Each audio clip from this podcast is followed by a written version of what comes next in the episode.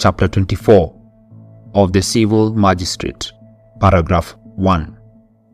God, the Supreme Lord and King of all the world, hath ordained civil magistrates to be under him over the people for his own glory and the public good, and to this end hath armed them with the power of the sword, for defense and encouragement of them that do good, and for the punishment of evil doers.